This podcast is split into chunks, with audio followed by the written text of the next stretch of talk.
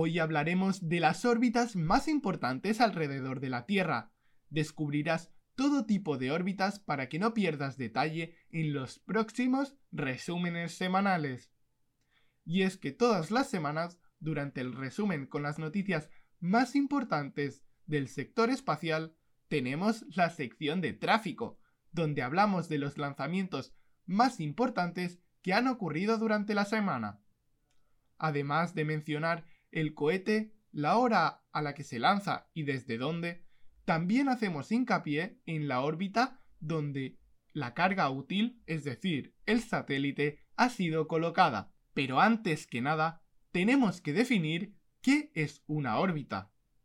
Y se entiende como tal la trayectoria que describe un objeto en relación a un cuerpo debido a la acción de la gravedad producida.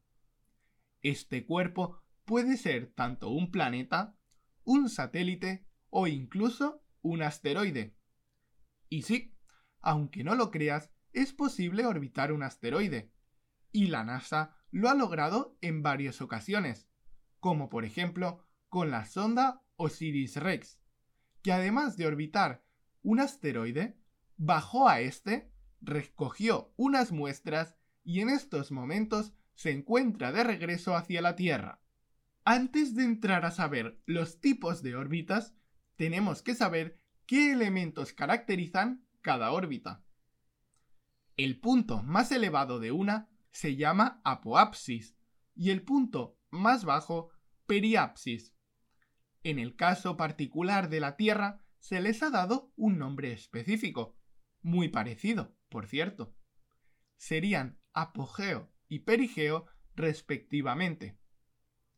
Para conocer la trayectoria de un objeto espacial o su órbita, sería necesario distinguir cuatro parámetros.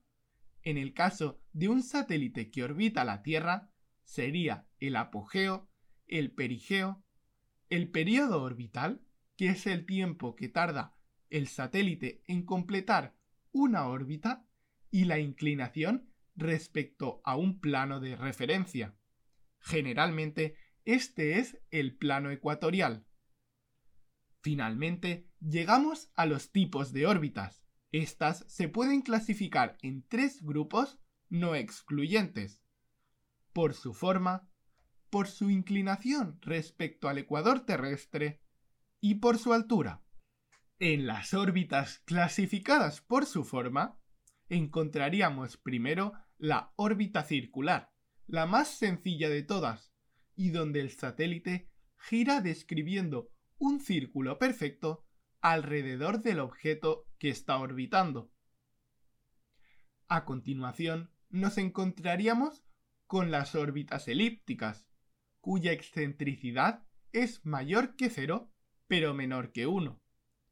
Si la excentricidad es exactamente cero, estaríamos entonces en una órbita circular. Si fuese exactamente 1, sería una órbita parabólica.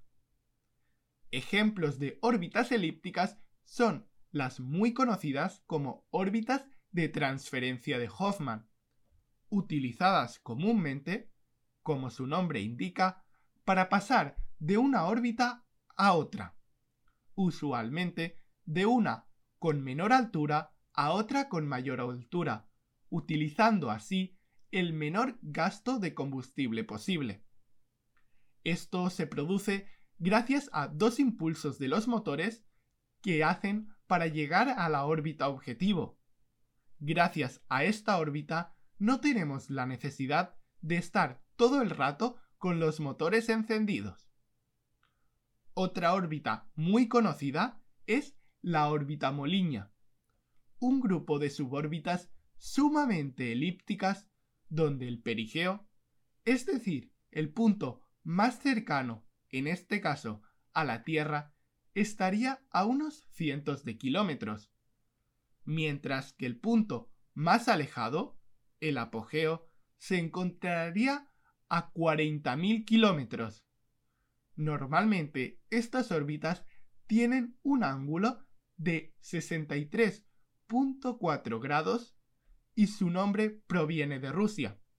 ya que fueron los científicos soviéticos quienes la descubrieron en la década de 1960 como una alternativa de comunicaciones de latitud a órbitas geoestacionarias. ¿Por qué? Estas órbitas geoestacionarias requieren grandes energías de lanzamiento para lograr su alto perigeo y cambiar la inclinación sobre el ecuador, especialmente cuando se lanza desde las latitudes altas de Rusia, es muy costoso.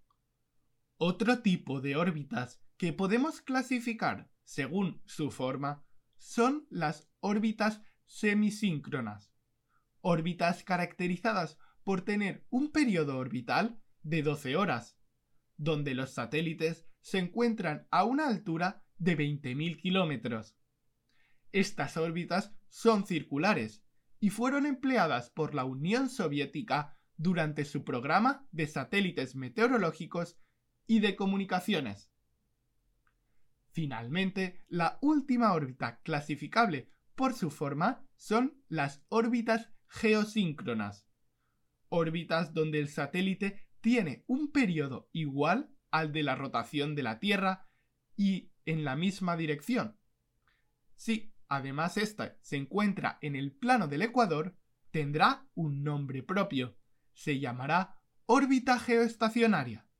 Pero de ella hablaremos más adelante. Ahora pasamos a la clasificación de órbitas según la inclinación respecto al plano ecuatorial de la Tierra. La primera, cómo no, ha de ser la órbita ecuatorial, órbita que se encuentra a una inclinación de 0 grados respecto al ecuador, y como hemos mencionado anteriormente, todos los satélites geoestacionarios se encuentran en este tipo de órbitas. A continuación, nos encontramos con una órbita totalmente opuesta a la órbita ecuatorial, se trata de la órbita polar. Estas son recorridas típicamente por satélites militares de reconocimiento, unas 16 veces al día, y siempre pasan por un sitio a la misma hora.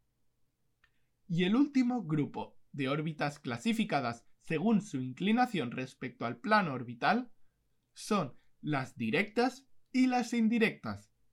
Las directas son todas aquellas que tengan una inclinación entre 0 y 90 grados. Las indirectas son todas aquellas que tengan una inclinación entre 90 y 180 grados. Por último, pasaremos a la clasificación más conocida por todos, según la altitud de la órbita. En primer lugar, nos encontramos con la órbita baja terrestre, leo por sus siglas en inglés de Low Earth Orbit. Estas órbitas van desde unos cientos de kilómetros hasta más de mil y pueden tener cualquier inclinación. Normalmente es alta, con el objetivo de aprovechar al máximo la cobertura en las zonas de latitud alta. Aquí encontramos satélites como la constelación de OneWeb más allá de los 1000 kilómetros y la constelación de SpaceX, por debajo de los 400. No obstante, también podemos ver satélites con una inclinación muy baja, como por ejemplo el telescopio espacial Hubble. A continuación, nos encontramos con la órbita media terrestre. Esta se encuentra a una altura de entre 10.000 y 20.000 kilómetros. Y a diferencia de la órbita geoestacionaria, su posición respecto a la Tierra no es fija, debido a su menor altitud. Por ello, si quieres cubrir la Tierra entera necesitarás más de un satélite, pero tiene algún que otro beneficio, como por ejemplo la latencia es significativamente menor. En esta órbita podemos encontrar, por ejemplo, el satélite meteorológico Discover, con su cámara EPIC que nos muestra fotos de la Tierra espectaculares. Finalmente, llegamos a una órbita muy muy conocida y necesaria, la órbita geoestacionaria. Pertenece a las órbitas terrestres geosíncronas mencionadas anteriormente y se sitúan a una altura muy exacta, 35.786 kilómetros. Se caracterizan por tener un periodo orbital de un día, lo que permite al satélite captar instantáneamente casi la mitad de la superficie terrestre. Estas órbitas son muy útiles para las comunicaciones, la alerta temprana de misiles o satélites meteorológicos, como por ejemplo los europeos Meteosat. Y ahora, para acabar, vamos a ver una de las órbitas imprescindibles, pero yo creo que la menos conocida. Hablamos de la órbita alta terrestre, también conocida como órbita cementerio, y que se encuentra a una altura superior a la órbita geoestacionaria. Su objetivo, muy sencillo, que cuando un satélite de la órbita geo llegue al fin de su vida útil, se mueva a esta órbita para evitar la congestión de la órbita geoestacionaria, ya que allí el espacio es bastante limitado, y no queremos que haya mucha basura espacial.